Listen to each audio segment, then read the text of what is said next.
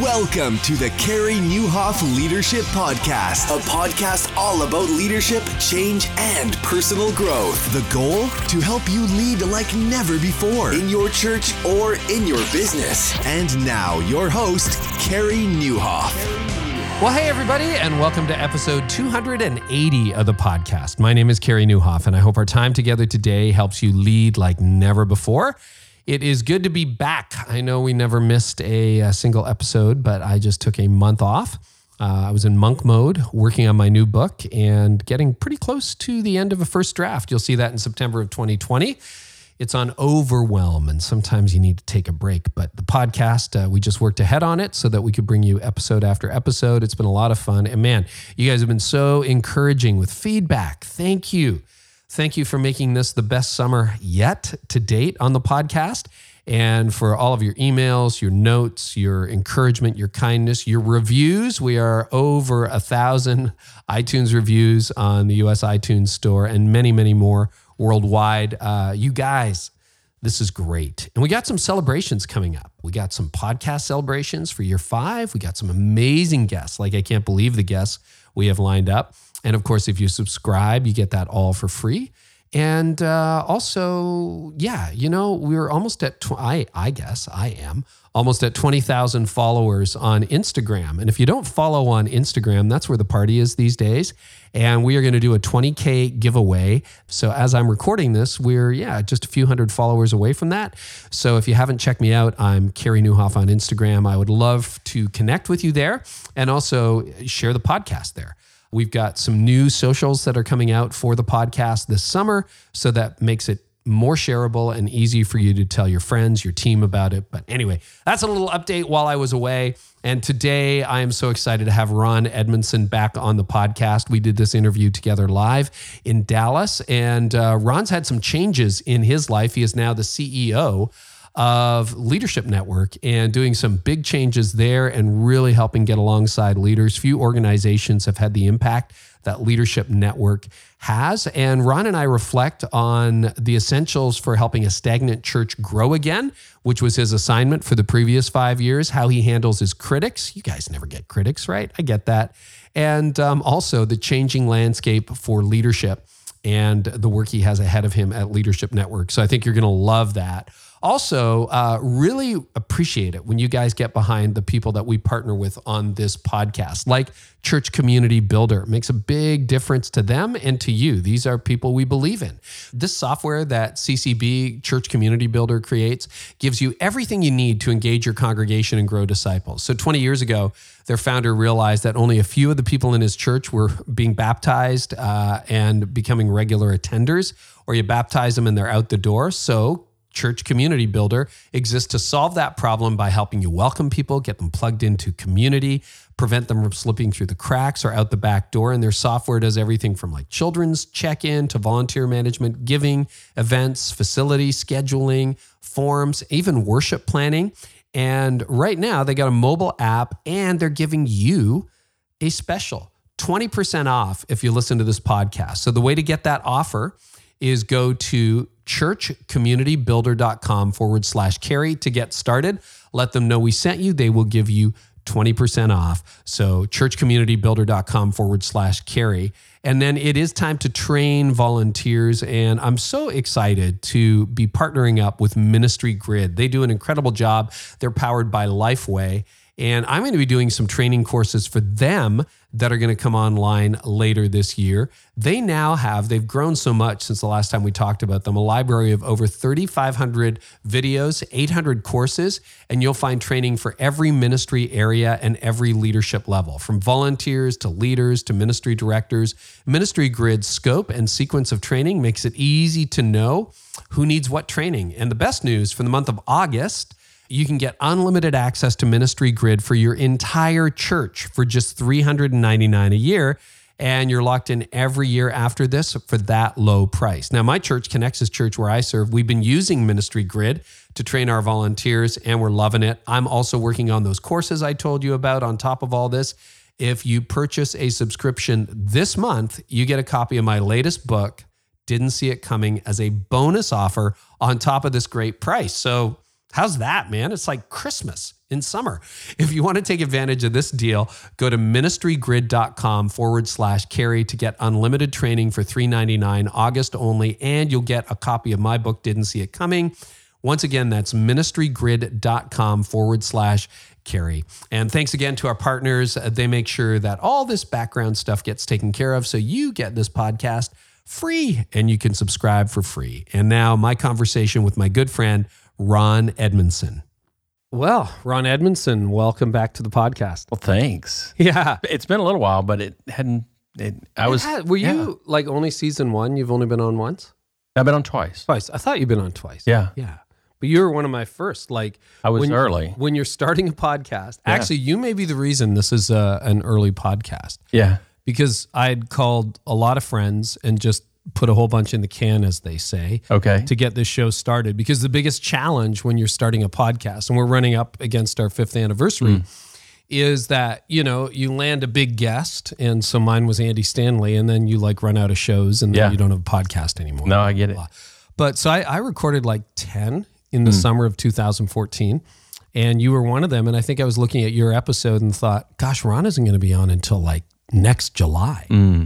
So that's when I thought, I think we can do weekly. And here we are, Well, and, these years later. and then I did a book, and you uh, you were Oh, gracious yeah, and yeah. let me come back for that. So that Yeah. was so that's so why are you back this time? I don't know. That's I don't know was either. Okay, too. well, I thanks for joining us, Ron. I doing? really appreciate It's it. like now your podcast is like huge. I'm like, what am I doing on here? You know? No, I wanted to catch up with you because we are in Dallas. Yes. And uh, fun thing, thank you to The Porch and thank you to Watermark Church because we're in their studio. That's and it's amazing. A My great- my studio is in my messenger bag back at your office.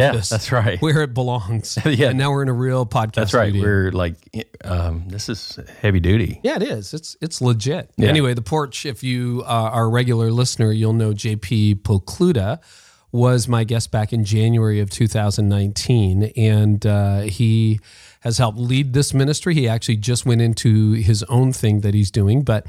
Uh, it's an incredible church, and we're right next door. So we came in and stole their podcast studio, Amazing. And Todd Wagner, we got to see Todd Yeah, Wagner, the Todd pastor, gave me founding pastor new here. book, Yeah. And which is fantastic. yeah, they're uh, they're just an incredible church, and our offices are next door to them. So we're here quite a bit. Yeah. So, so yeah, they're great partners.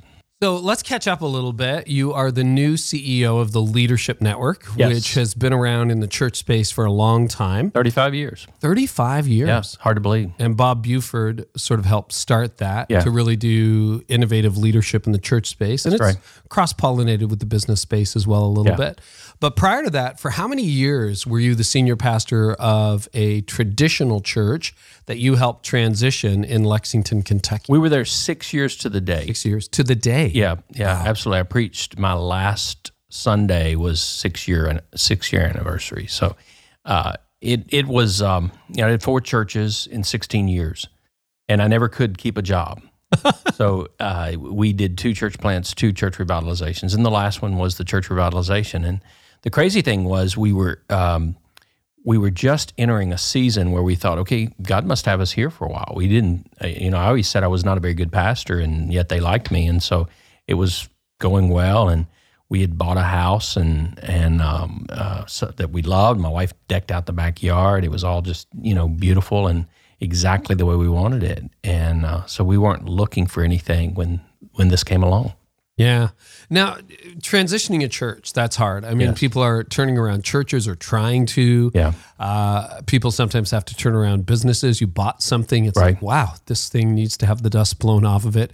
So, Emmanuel Church was a church of about a thousand people that had been a thousand people for a while, right? Yeah, it was it was a church that ran fifteen hundred in the fifties. Okay. and then they had had seasons of up and down. And um and even before we got there uh, they'd had some good seasons and you know the last four five six years. I don't know how long uh, when the last good season was.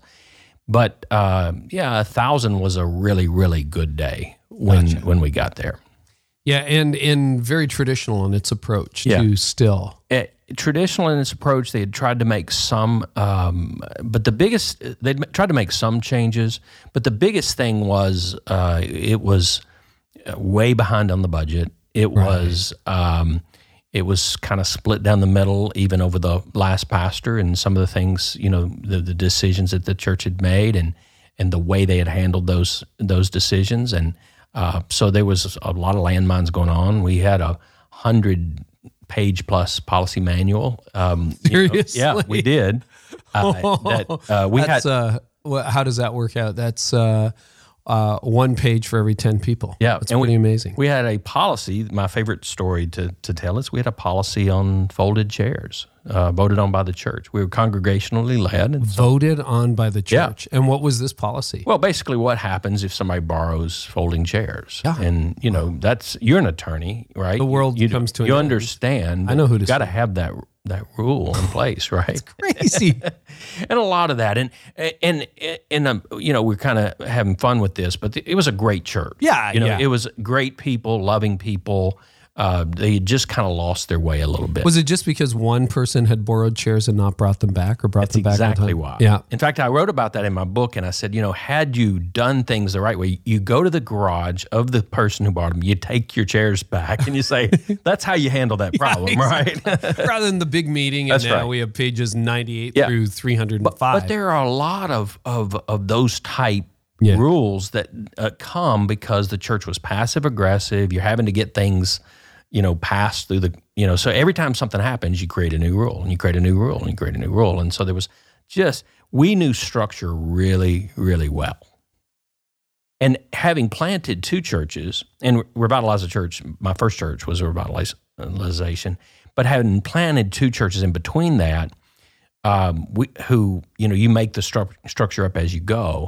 I actually walked into it and thought, man, this is not bad. I I could literally have gone into that church, and if all I did was show up on Sunday and preach, everything else would work without me wow. because we had that much. Because you have all that structure. Yeah, And that, that can be a sign, and we've had Les McKeown on the podcast. Tony Morgan has talked about this, but that can be a sign of a church that's really on the decline, Oh, that, that is stuck in maintenance yeah. mode. If you figured everything out, Everything runs beautifully. Right. We're not growing. Who knows whether we're accomplishing our mission? one of, one of their favorite things to say, and I hear I hear pastors say this today. and I think it's dangerous, but one of their favorite things to uh, that they, they they were happy about was that they had the same number of people attending on Sunday that they had in in Bible study.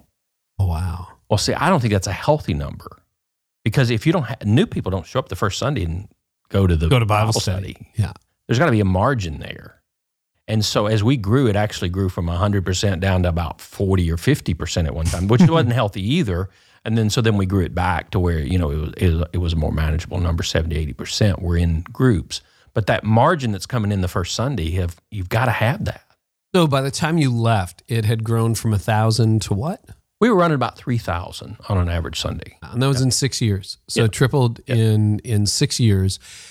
A lot of people, as I said, trying to transition things. So looking back on it, what would you say, with a little bit of hindsight, some of the the key moves were to helping that church find its future? Well, I would I would say the the one that is absolutely vital in church revitalization is focusing on where the church has been, hmm. Celebrating the past rather than um, just simply reinventing the future. You got to reinvent the future, Right. but you can build from the. Uh, what I like to say, and you know, I've had the opportunity to, to deal with a lot of church revitalizations now as a result of our experience there. But what I like to say is go back to the last good moment in the history of the church. You know, whether that was five years ago, 10 years ago, 20 years ago. When did the church last get excited about something? And what was that? And, you know, can you build something from that?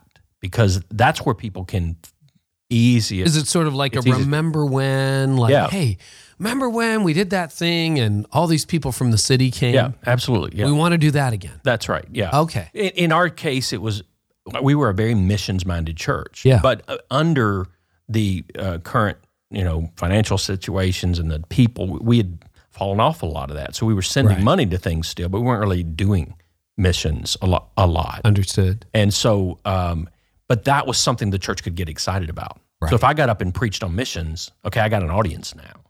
If I launched a campaign to go out into our community, okay, I got I have some energy behind that because there's Right. already a built up DNA. And then rather than having the future be completely unknown, yes, you you then say, "Hey, remember when you guys were already doing this? Wouldn't it be great if?" Yeah. And okay, I, that's good. I would say there's um, uh, something else in church revitalization, uh, and this was the hardest part. I had to love the people. Right. So uh, it's it's very easy not to love people who want to make policies about folded chairs. Well, I was just going to say, how do you love people who have the hundred page policy yeah, manual? and they carry it around on Sunday in their pocket. I mean, you know, that sticks out. It's like a major league, you uh, can't hide umpire. that. Yeah, you can't hide that. You know, but I, I literally had rule holders, you know, carrying those around. And did we do it this way? And did we do it that way? I still had to love those. how do you do that? you know um, what i uh, I, I, the, the other thing i always said is i had to find the hardest one to love and was i loving them so now you need to explain. yeah well I, we had one one guy that was just uh, is this recorded oh he's that when i We tell have these stories we have editing powers. okay great Uh-huh. no I, So his name was yeah Yeah. we'll make something up but w- there was this one guy that you know i could just about depend on a, a an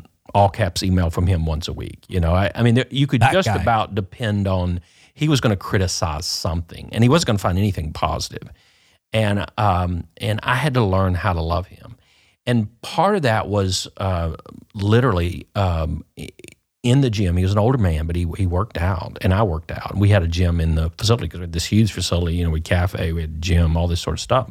We couldn't pay for it, but we had it. and I just went down one time and and worked out with him, beside him, and I I said, I, I need some help with something. I said because I realize. I- You may not realize it, but I realize you're just difficult sometimes. I mean, you're hard to like sometimes, and my job is to like you. And it I mean, it went something like that. And Wow. kind of somewhat jovial, but yet somewhat.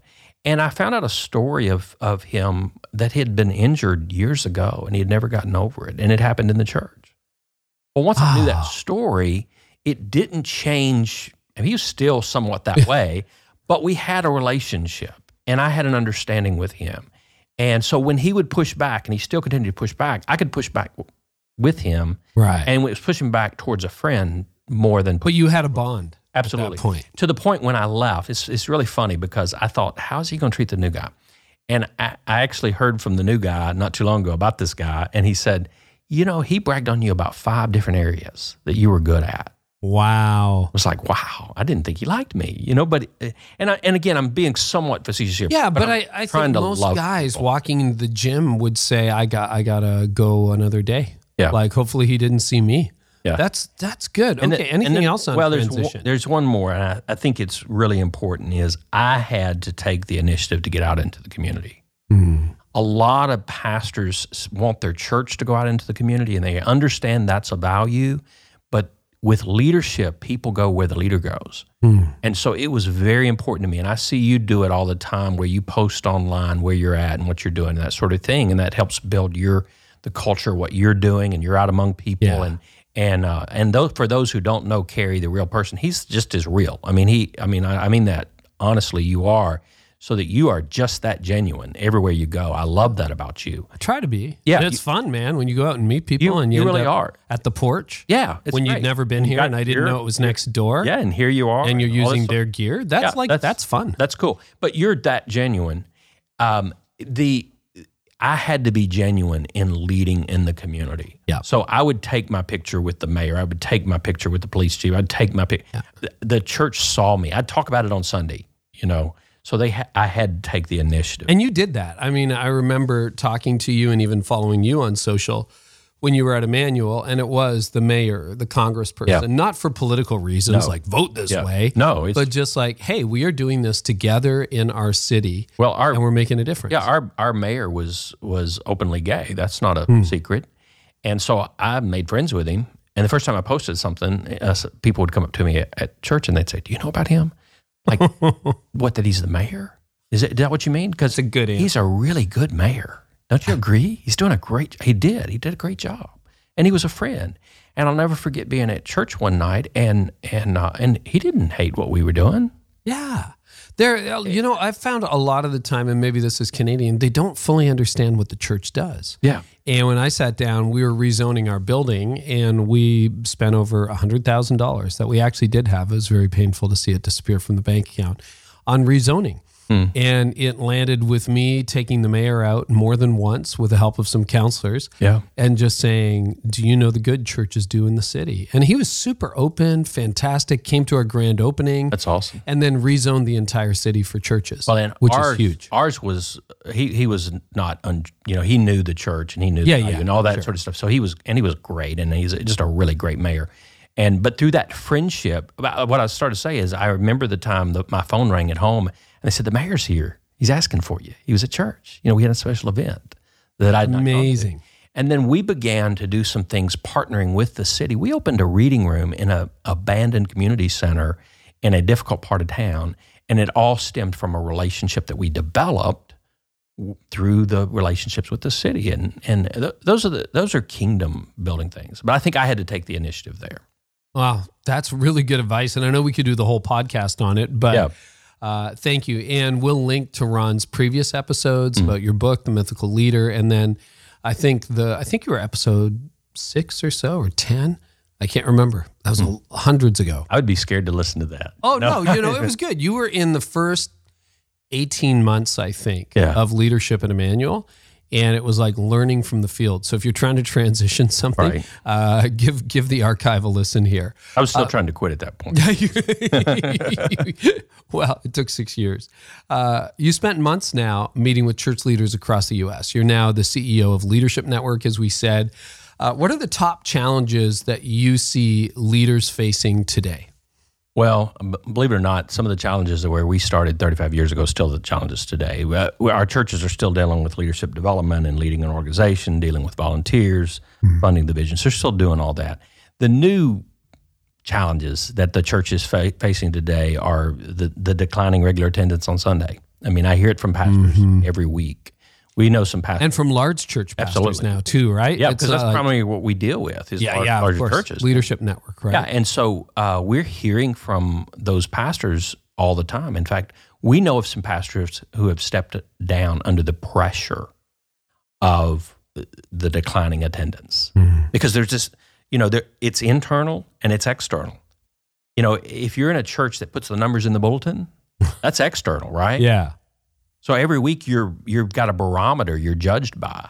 And I don't know any pastor who doesn't know the numbers. Oh, absolutely. I mean, I know the numbers. Sure. I'm not even the lead anymore. I know exactly where they're at. and that's true that with is. the budget. That's true with Yep. the with the attendance. And So- that could become idolatry, but frankly, it's responsible leadership. Like Yeah. you got to look at some dashboard. You have to look at, and maybe you count a little bit differently. Let me let me ask you this question though, Ron, because this is what I'm starting to see, and I'd love your take on it. But you know, the churches that maybe were in the headlines or still are a decade ago because rapidly growing, adding campuses. Uh, a lot of them in attractional church world are also running into attendance plateaus Yes. and decline. Yeah. Is that what you're finding no, as well? Absolutely, totally. And so if you're out there and you're struggling with that, you're not alone. You're not And. I think that's one of the things Leadership Network helps churches do is just realize you, you come to one of our groups and one of our processes, you leave saying, okay, they have that struggle too. Well, it's not like we all started at the same time, but there's almost a sense in which what you were doing at Emmanuel, it mm-hmm. feels like that was done in many cases a generation ago. New churches were planted, or not a generation, but 20 years ago, 15 years ago. All those transitions were made. We got fresh life, growth, growth, growth, growth, growth. But now, what was planted, what was transitioned, the shelf life is getting short on those That's right. and we're seeing decline in those areas. So it almost feels like we're poised for a a a big change in the future. Yeah. And it is forcing pastors, and some of them are doing it reluctantly, but it is forcing pastors to rethink the model a little bit, to, to but especially to focus on the digital, you know, Yeah. uh, where they've been running from that. And in some cases, many, like Watermark here, have been embracing that. Right. But a lot of them have been running from them, and they're, they're having to rethink that a little bit. How do we, okay, uh, I was at a church last weekend, one of our, one of our core churches, and they have grown their online ministry in the la- this year through some of our processes, they've grown their online ministry five times. Wow, like Like wow, from- five x. Yeah, like from 2,000 to 10,000. Unbelievable because they put some intentional energy. So now what they're doing, they're actually raising some funds to put into okay, how do we take this now and we begin to to disciple those numbers? You know, we figure who they are and we be and that, that whole process.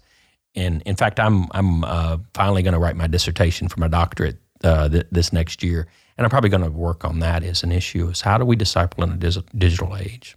Really? You getting your doctorate? Yeah, I've already finished the coursework, and I've been working on it only for ten years. Only for a decade. Yeah, every time you start to get to this point, you know, there's something else happened. yeah. and so I've kind of keep putting it on hold. And but this time, I, I'm I'm gonna. I think I've got something I can focus on that will really be helpful to the church. So, what's your take on that? How I was just having this conversation at Prestonwood this afternoon with some of their staff here in Dallas. Like, is that church? Well- what's your take on that? I have two minds. I sometimes I think it is, sometimes I think it isn't. Yeah, I think exactly, and I think one of the things we're asking we I, we had a group of of um, business marketplace leaders in our in our office yesterday all day. We were um, groups who are attempting to address the marketplace with the gospel. We we have one uh, one organization that has in the last twenty years have seen six thousand people come to faith through businesses. Wow. And um, uh, and I think I'm telling that number the, exactly the way it was told to me. And so, um, you know, that's a story that's not being told that we need to tell. Um, but the question at hand is, was that the church? Right. Well, I, I don't know, but I know 6,000 people made a decision. I also know um, there are businesses where that have chaplains in them that preach more funerals than they do anything else. Why? Because they don't have a church, a church. They don't have a pastor. So, you you know, I don't know the answer to that exactly. I just know I'm more concerned about that person. I'm, I'm tr- I have to take that and put it in a in outside my paradigm of 2,000 people on a Sunday or 3,000 people on Right. a Sunday or 30,000 people on a Sunday or 200 people on a Sunday and put it in the context of one person who's lost and has no relationship with Christ. What is my avenue to get to them? And for instance, in this church that is is has taken from 2,000 to 10,000, they have 600 people they know of that are in one city that's an hour and a half, two hours from their building. Mm-hmm. So now, that, is that a church? Well, right now, 600 people are engaged. So I think the the, answer, eh, you know, and, and I'm going to get um, all p- kinds of people saying I'm a heretic because I'm saying, you know, that's a church. I'm not saying that. The ideal would be to get those 600 meeting together. Yeah. That's the ideal. See, well, and I think I think you're you're hitting in on, and I've written quite a bit about this, and we've talked about it multiple times on the podcast. But part of the reason I keep coming back to it is I think this is one of those things we are trying to figure out in real time, Right. and we don't know what it means. We just don't know what it means. It's like flying the plane and building it at the same building time. it at the same that time illustration. while yeah. we're flying it, 100. percent Yeah. So, you know, I see it as evangelism. Yes. Mm-hmm. You get to touch people who have never heard the message, they come to faith.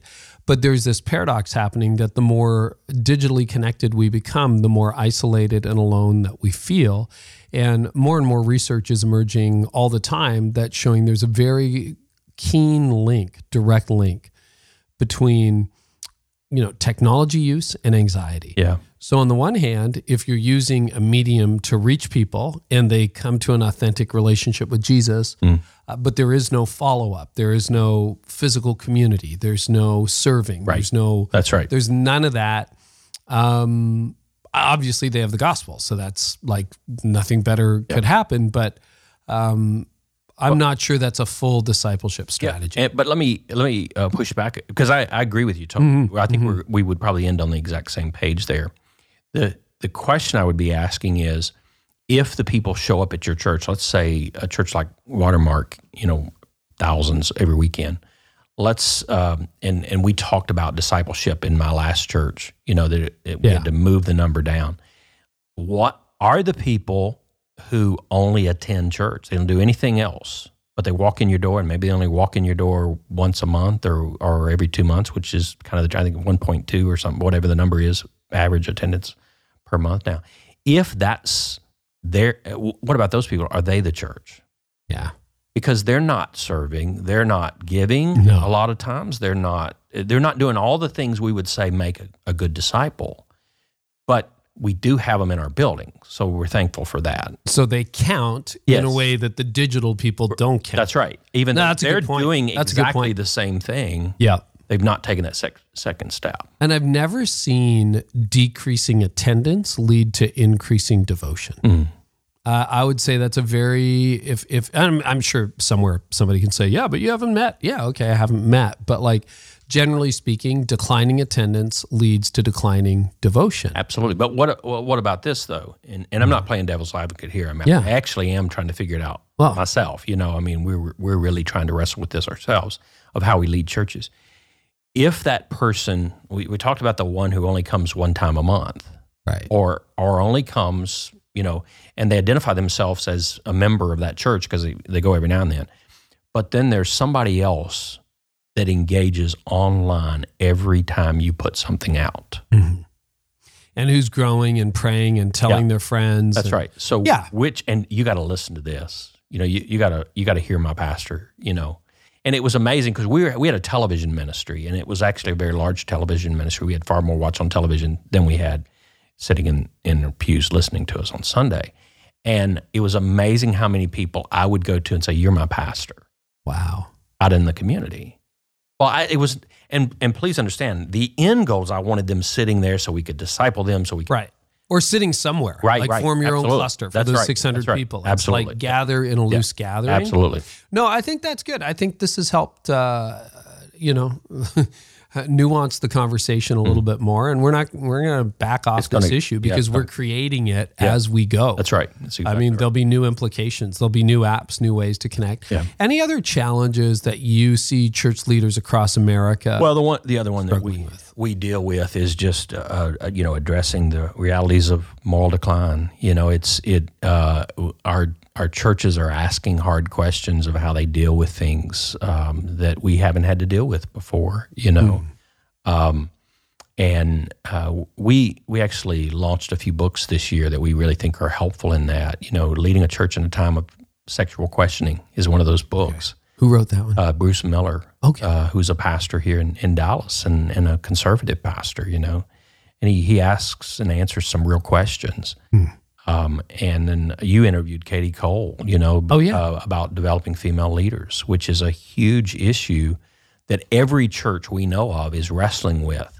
And we would say you don't have to change your theology to change your some of your policies, perhaps, or some of your actions. She's brilliant on that. Yeah, she's brilliant. If you haven't listened to that episode, I'd encourage you to go back. Yeah, She it's a- just she handles it masterfully. She nails it. And then and then the and then we uh, did another one on the issue of managing leadership anxiety. yeah. And you think about the mental health issue, and that is one. It's written written in a general sense for for leaders dealing with anxiety.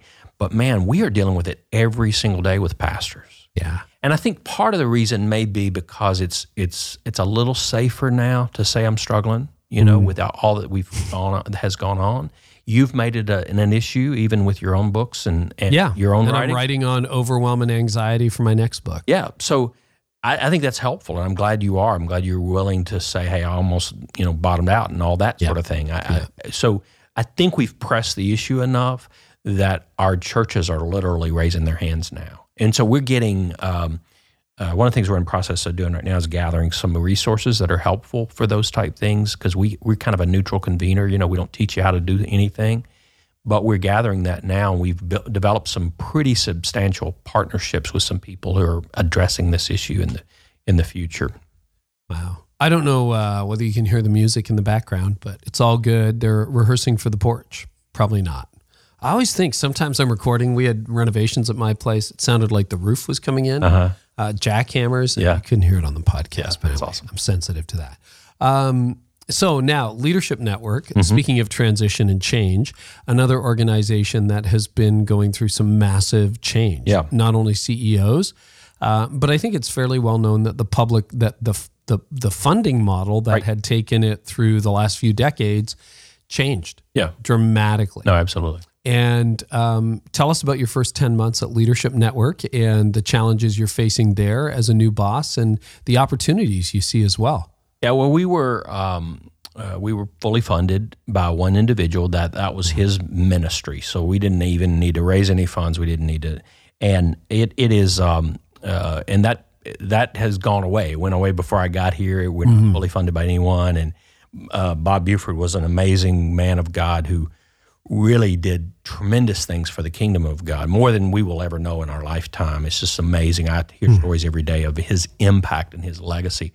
But he pulled away several years ago and he died a, a, um, a year ago. So the model has had to change to where we have to be a ministry that operates with a business mindset and a business function. So that's part of the challenge. That like a church that- that's overly dependent on one donor that's right. or a couple of high capacity donors for sure. so so that's one that I've had to uh, to to try to navigate, and and part of the deal too. Uh, Bob Buford had a um, had a saying, "My fruit grows on other people's trees." That was his that was his claim, and and that's great.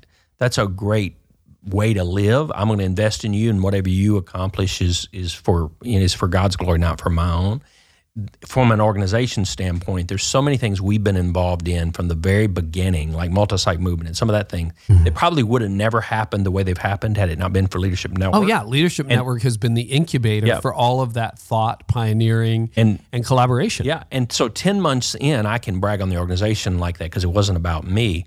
But it's hard to market when most of the innovations we've been a part of, we didn't put our name on. Ah. So we brought people to the table, we energized them, we taught, you know, we exposed them to thought leaders, whatever we did, and we sent them out, and it changed the, the the world and the kingdom, and you don't even know we did it. That's hard to market. So I've had to really get our arms around telling our story and and who we are and and uh, why are we important to the kingdom and why are um, you know why are we still here and why are we still needed, and then figuring out the business model of of um, of of what has made up. You know, how are we going to fund this going forward? And I think we've gotten. The good news is, ten months in, we figured out that. Can you share a little bit about that? Because that's such a, I mean, to the extent that you're comfortable, it's a huge for anybody. I mean, think about it as a major customer. Right. That, you know, we're basically a one shop town. We do all of our work for Google, and then Google says, no, we're not using you anymore. Yeah, and I can't share all. of No, no, no, but just- just- just some- reasons. some- But uh, it, basically, if you, if you will, we have been kind of one shop focused, and that's been just senior pastors, next gen pastors, executive pastors. We've been pretty much focused on the churches that run a thousand plus, and yet there's a whole kingdom of churches out there, and the church paradigm itself is changing. You know the. Uh, the Bible church and the and the smaller and the home church and all those sort of churches that need what, some of what we offer. We've got to figure out a model that will stretch our our our process and our and who we are and take it to other levels. And there's revenue streams in that when Yeah. when we do that. So No, and I think diversification is a is a smart strategy. Yeah. You know, even one of the reasons this podcast is free to listeners, but we're able to grow it. We're able to fly places to meet leaders. We're able to produce show notes, transcripts. Uh, increasingly, we'll have video components to this podcast. Is there are other ways to fund things that don't Absolutely. make the user pay hundred percent of the time? That's exactly right. And one of the things we're still doing, and and um, eh, we have always been a thought leader. Yes. So we've always known, okay, here's where we're going, and that. But that's the most expensive part of what we do. You know, we used to have Warren Bird full time. yeah, yeah. You know, and and we hit a whole team. Well, we don't have the luxury of that anymore. But I've been telling the the story. Uh, part of my job is development, and so I've got to raise funds. And what we have to raise funds for is the part we can't charge churches for Right. it's almost like bringing a drug to market.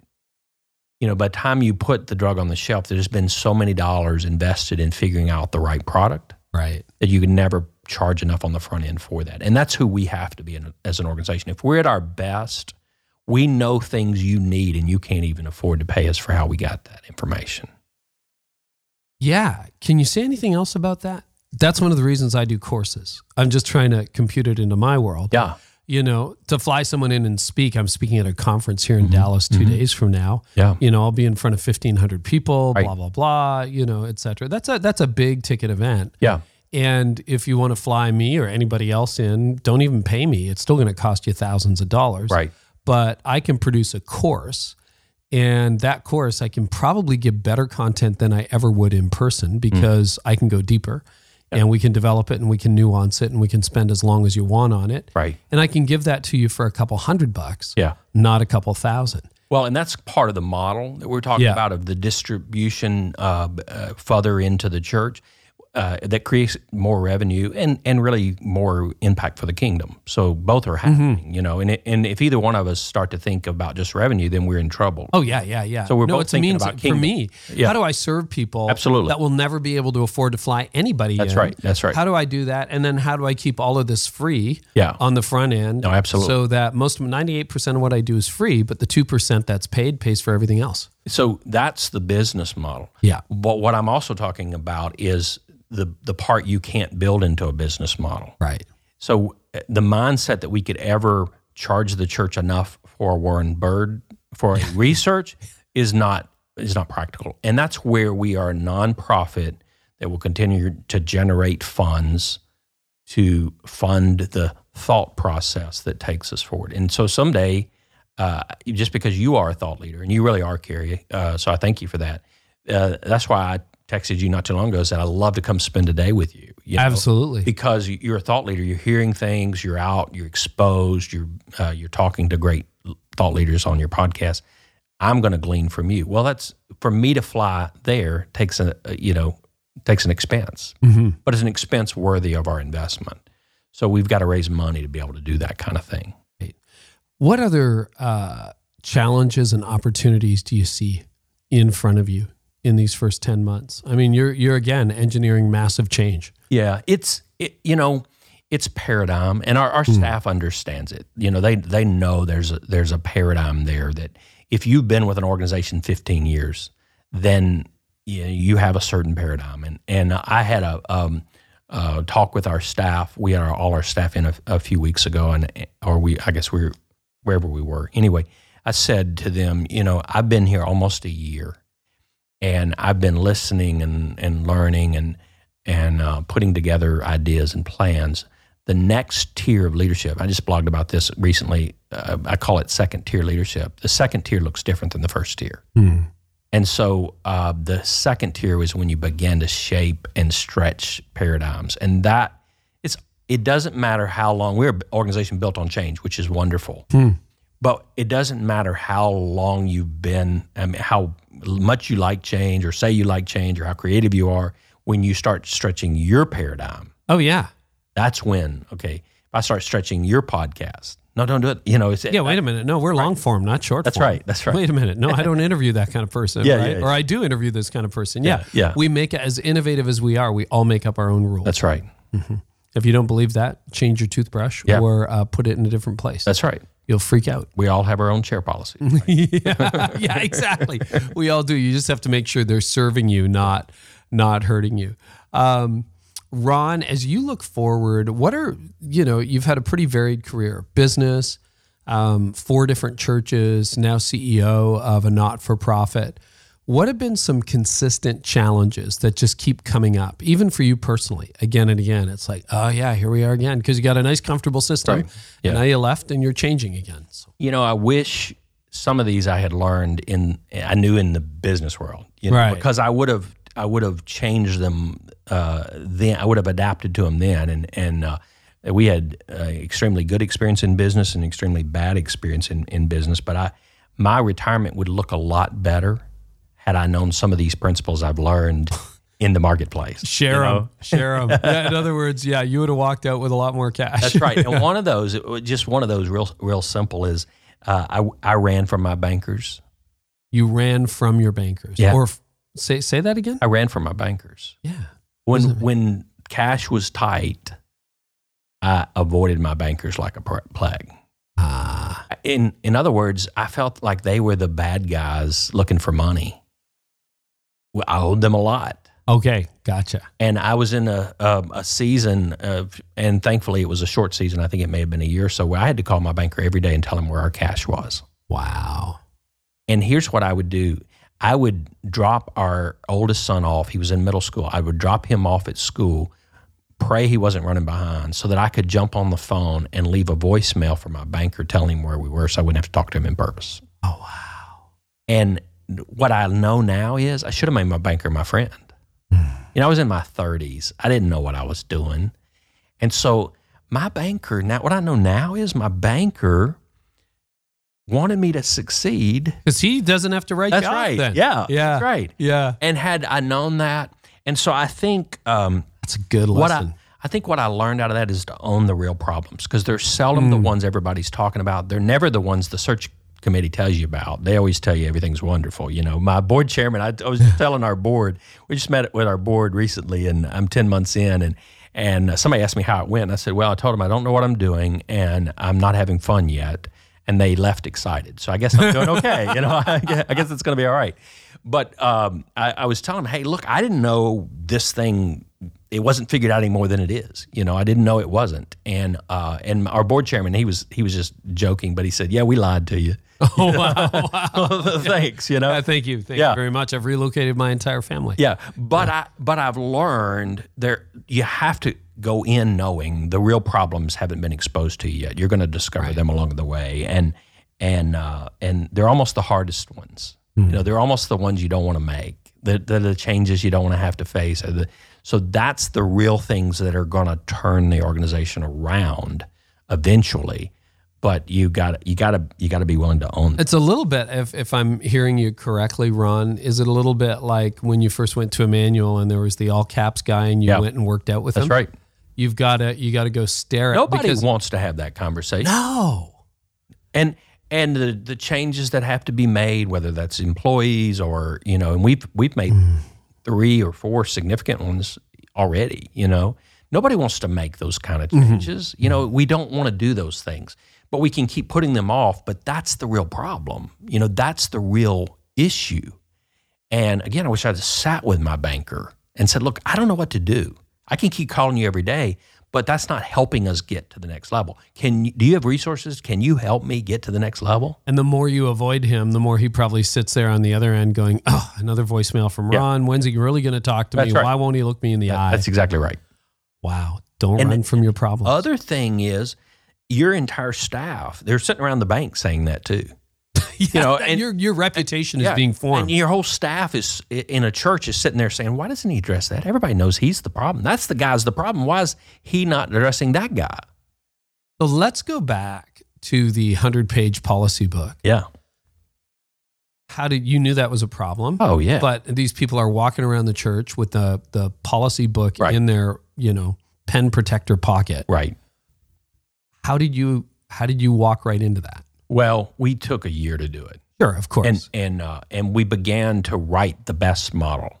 You know, so we began to produce what's best first. in other words, how about the 10 page? Yeah, that's right. And we got it to I think twelve. you Okay. know, and it was true bylaws. I mean, because I'm Right, talking about right, right. bylaws here. I'm not talking about a.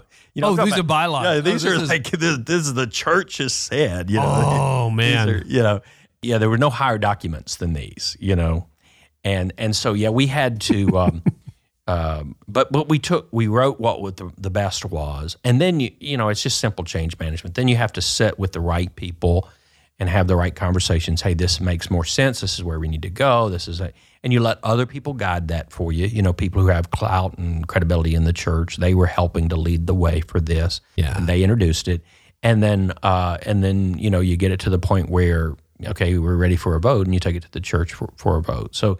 You know, Yeah. and, and that's either you're not down. running, you're not hiding, you're not doing the passive right. aggressive where you go home and complain to your wife, Right. Cheryl, every day about the terrible banker, the Right. terrible 100 policy. Yeah. People and they're they're complaining about you. I always tell my team, drive a truck through it. Yeah. You know, let's let's go there. Yeah, Let's absolutely. don't back down. Okay, that's good. Any other practices or challenges that Yeah, really help uh, you? I, I kind of alluded to this earlier, but listen before lead. Yeah. That's been huge for me is to to listen before we lead. Um, and so I've spent ten months listening. You know, there's been so many things I've wanted to do, and a lot of times people are are, are waiting. And I, I kind of did a um, uh, I did a diagram for our board and for our staff one time with with two. Uh, two sides. Um, uh, I wish we, we you need video. Yeah, I I do can draw on the whiteboard. sorry. You know, but on one side you've got um, quick fix, Hmm. and on the other side you've got right fix. And then I drew me in the middle, little stick man, and and put me. I'm in the middle between quick fix and right fix. And quick fix never solves the problem. It's when you it's when you address you don't address the real problem. You try you know you, you just do a lot of quick fixes and it never gets there. The right fix takes time to figure it mm-hmm. out and to implement and to massage it into the. So as a leader, and I, I and this is you know your question was what have I learned over the years? As a leader, I've learned the longer I can stay in the middle and hold off the right fix, the better the righter it will be. You know, Oh, in other words, don't because don't quick run is the enemy Yeah, of right. That's right. Ah, And and so I have to almost and and it, you know you have to lead your your you have to kind of give some things along the way so that people are satisfied. You have to keep them updated. I give my board an update every single month. That's probably overkill, you know, but they hear from me every single month, and some of that is a repeat from the not last month. But they're and I committed at this last board meeting. You're gonna this year. You're still gonna hear from me for um, for every month. what what does that report look like? Uh, I give them. I, I always bullet point it, kind of like I do my blog. So here's the things you. I think you would be most interested in knowing. Here's where we are on development. Here's where we are on marketing. Here's where we are on programs. Here's where we are. You know, so the key issues. Here's where we are, and so I'm giving them. I'm giving them the banker report every Right. yeah every every month. But that right fix is so incredibly long term, you know. Yeah. So as long as you can s- just keep that, live in that tension as long as you possibly can until you figure out that right fix, and it will be a better fix. Um, uh, again, that doesn't mean some things are obvious. They're Sure. you, you know. Oh, do, yeah. do them now. You know. Right. Uh, but if they're not, and we may, we had to make a hard employee decision within the first 30 days. You got to do those because everybody knows those. But figuring out the business model, for instance, getting traction around that, that's the long term. And that takes time. Yeah, it really does. The long play. The, the other thing that we did, um, 2019, uh, I drew a circle for our board at, in December, and I said 2019 uh, in the middle is the year of reality. It's still not the right fix. And then I drew a big circle around um, that circle, and I wrote in that the word hope. And I said, th- and I put me again out in that bigger circle. I said, we're going to live as an organization in the year of reality, but I'm going to live in that bigger circle in the year of hope. And I wrote Genesis, uh, uh, I just went blank on the verse, you'd know it, where uh, Abraham was called. Is that Genesis 21? Abraham, uh, 12? Where he gets called away into No, no, new no, land. to uh, sacrifice Isaac. Oh yeah, that's 21, 22. Somewhere Yeah, 21 or 22. And and he says, Uh, say the preachers. Yeah, yeah, yeah. That's right. Yeah, you, you know what I'm talking about. Ah, yeah. But uh, he says to to Isaac, he says, you know, he says, "Where's the lamb for the offering?" He says, "The Lord of God will provide." And so that's where I'm living. I'm choosing to live in the year of hope. We're stretching the paradigm. We're living in risk and that sort of thing. That's good. Um, anything else you see on the horizon for church leaders that you think everybody ought to pay attention to? Well, the one I would we- we're working on a couple of things. We're working on big data, and that's a yeah. that's a huge issue, and we're probably a, a real leader in that space. Can you give us an update because we've uh, we've we've talked about this before. We Yeah. visit Matt Engel yeah, was a guest on this podcast. Okay, yeah. and talked all about Yeah, big. we work with Matt uh, every single week. I mean, Yeah. yeah.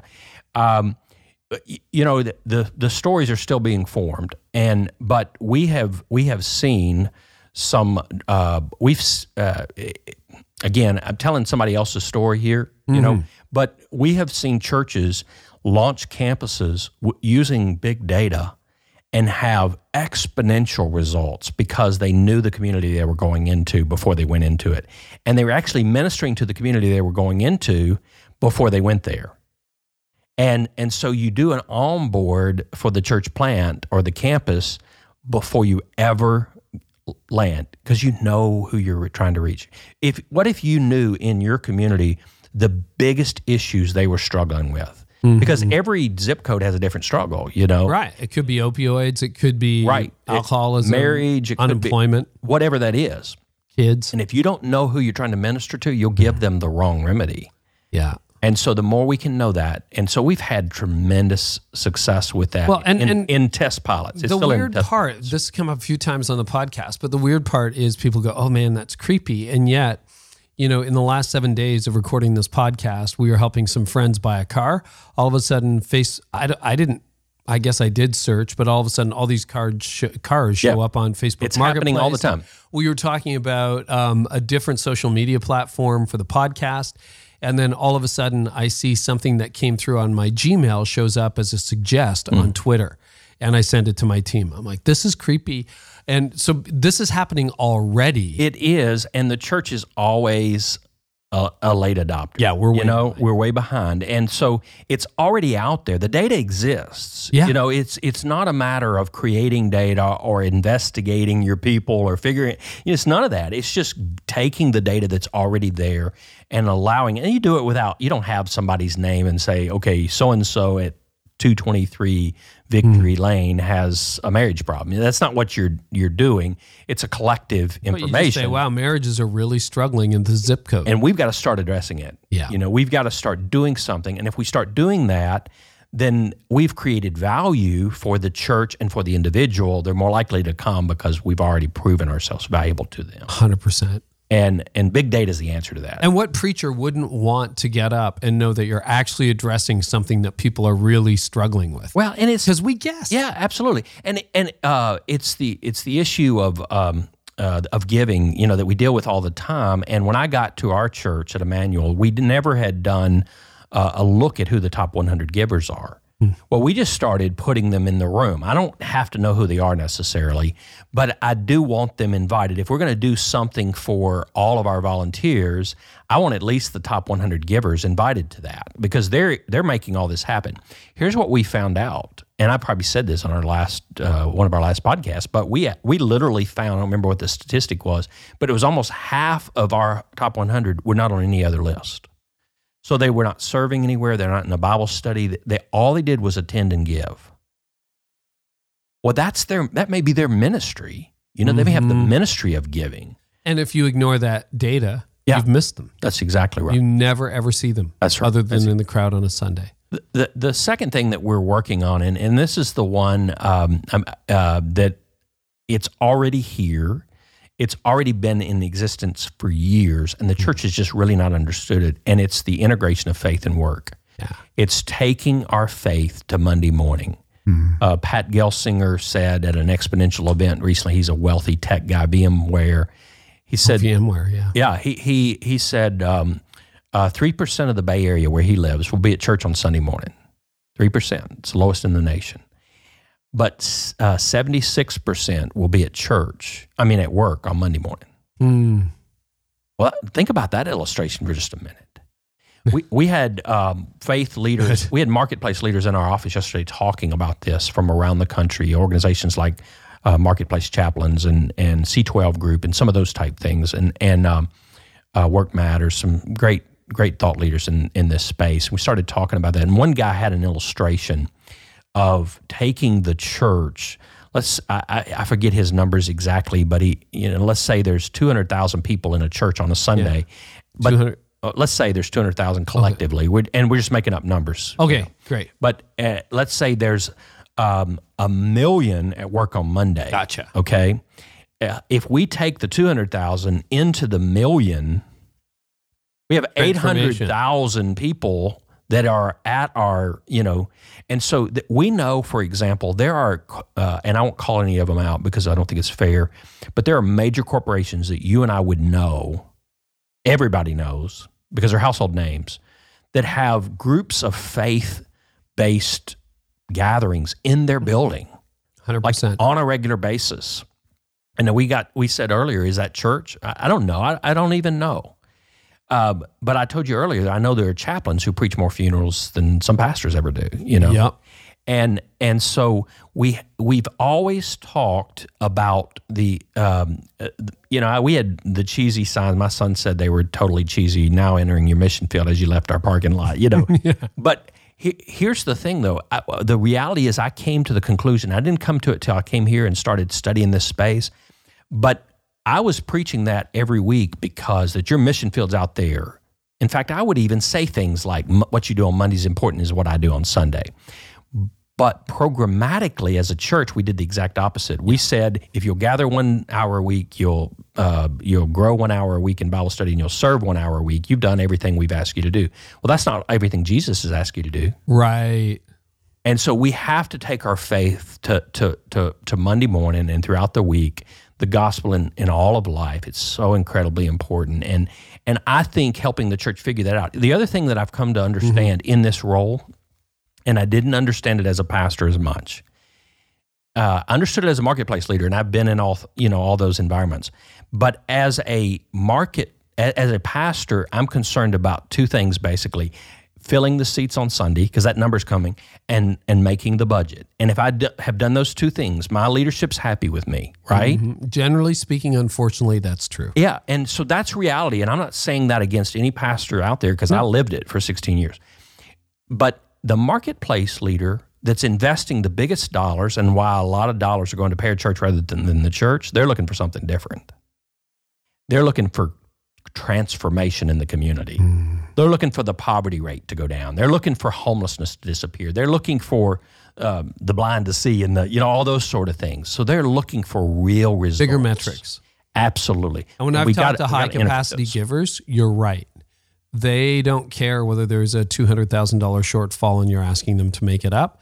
They want to see. I, I mean, I've, I've sat with some of the biggest investors over the last year in America, and they're like, no, we want to see, you know, this country transformed. Yeah.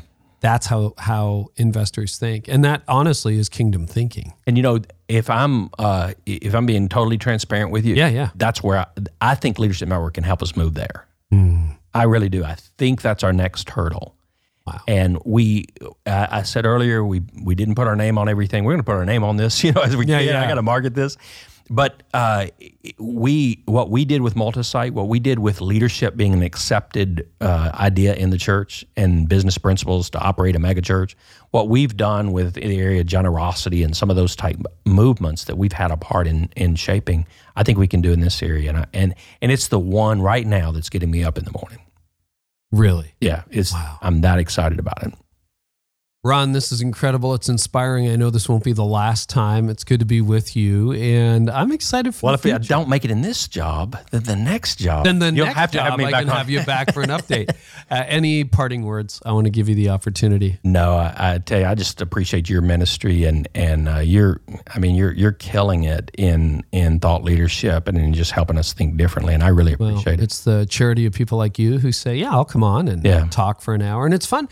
Uh, I was saying to you earlier today, and to Jack Graham over at Prestonwood, it's fun to have conversations that you don't really know where they're going to go because that's leadership, Mm. Yeah, right? If you you you know you've got some really Sure. good principles, uh, but what's fun for me about this podcast week after week after week, variety of guests.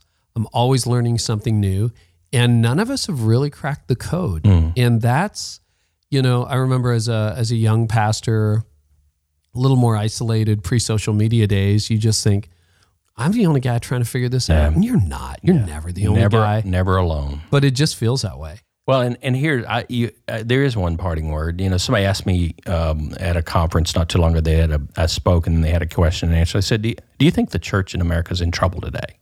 Hmm.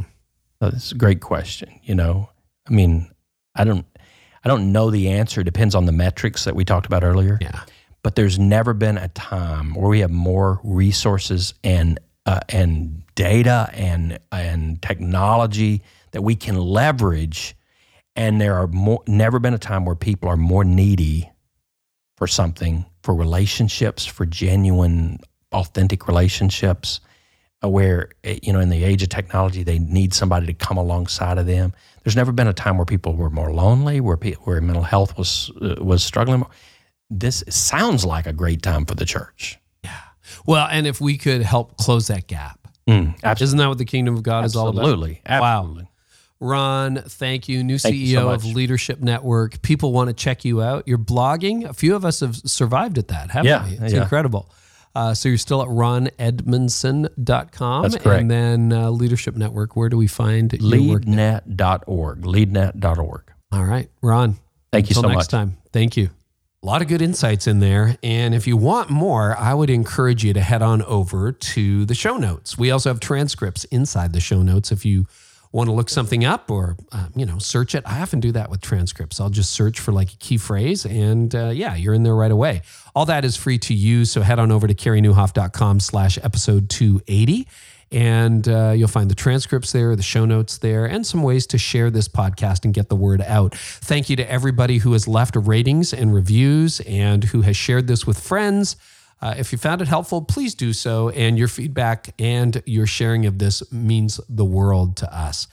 Well, uh, also don't forget these special offers. Uh, we've got Ministry Grid, who's offering you a incredibly low price and a free copy of my book, Didn't See It Coming, unlimited training for your church by heading over to ministrygrid.com forward slash carey and 20% off Church Community Builder if you're looking for a better database solution. Let them know I sent you. Go to churchcommunitybuilder.com forward slash carey and check that out. Well, we are back, uh, well, in a few days with a brand new episode. Heather Zempel is going to be on, and uh, she has a fascinating career. She is a believe it or not, biological engineer. I didn't even know what that was. She tells us, who ended up working for a senator in Washington. And we're going to give you an inside look at Washington, D.C and then some fascinating insights on ministry and cultural trends among young adults and post Christian culture. Here's an excerpt from Thursday's episode with Heather Zempel. I think sometimes we're afraid if we let a young leader lead and they're going to go rogue or go crazy, and then that's going to reflect badly on us. Um, and, and sometimes that's true. I think we have to take that risk because somebody took that risk on us. I think that if we do those things, it builds trust, and then they're willing to listen. They know that they're going to fail, and they know when they fail. And I think if we've done that hard work of uh, taking the risk, making the sacrifice to give them the opportunity to lead, the trust is going to be built for us to then give feedback and speak into that. And that's coming up this week. Again, if you subscribe, you get that absolutely free. We've also got Joel Manby, former CEO of SeaWorld, coming up. And then uh, I love this a honest, gut honest conversation with Lee Kricher and Jason Howard coming up about succession. I know that's a big issue. We also have John Townsend, Steve Green, David Kinnaman, Tim Lucas, Max Lucado, David Platt, uh, Clay Scroggins, Jeff Henderson, Mark Batterson, Gordon MacDonald, so many more. Christy Wright. Did I mention Christy Wright? NT Wright? Yeah.